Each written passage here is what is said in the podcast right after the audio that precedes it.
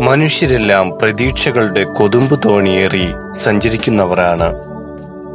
ഇന്നുള്ള പ്രശ്നങ്ങളെല്ലാം മാറി നാളെയൊരു നല്ല കാലം ഉണ്ടാകുമെന്ന് ശുഭാപ്തി വിശ്വാസികളായ എല്ലാവരും കരുതുന്നു.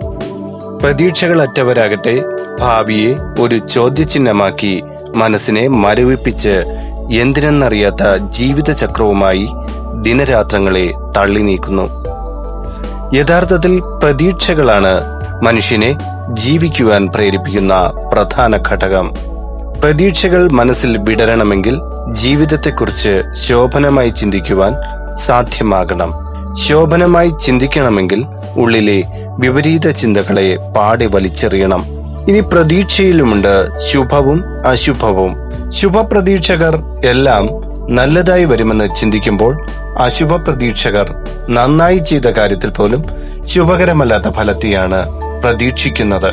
ജീവിതം എന്നത് സുഖദുഃഖങ്ങളുടെ കലവറയാണെന്നും അത് യഥാക്രമം മാറിയും തിരിഞ്ഞും വരുമെന്നും ഉള്ള ചിന്ത ഉൾക്കൊള്ളുകയാണ് ഒരാൾ ആദ്യമായി ചെയ്യേണ്ടത്.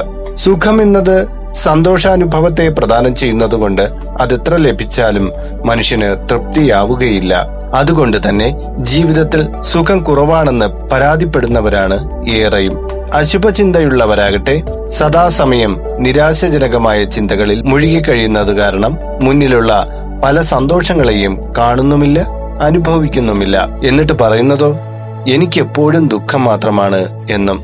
നമ്മുടെ അന്തരംഗത്തിലെ മാലിന്യങ്ങളെ മാറ്റിയാലേ നമുക്ക് സന്തോഷത്തിന്റെ തിരമാല സ്പർശം അനുഭവിക്കാനാവൂ എന്ന് അശുഭ പ്രതീക്ഷകർ കരുതുന്ന നിമിഷം തൊട്ട് മാത്രമേ അവരിലേക്ക് ശുഭത്വം പ്രവേശിക്കുകയുള്ളൂ. വഴിയെ നടന്നു പോകുമ്പോൾ തലയിലൊരു നെല്ലിക്ക വന്നു വീണു എന്ന് കരുതൂ. അശുഭചിന്തകർ നെല്ലിമരത്തിനോട് പോലും തന്നോട് കരുണയില്ല. താൻ വരുന്ന തക്ക നോക്കി തലയിൽ വന്നു വീണു എന്നാകും കരുതുക.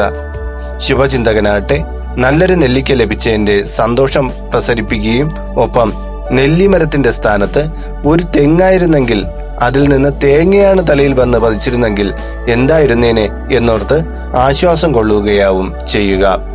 പ്രകൃതി നമുക്ക് അർഹിക്കുന്നതാണ് പ്രദാനം ചെയ്യുക എന്ന് കേട്ടിട്ടില്ലേ?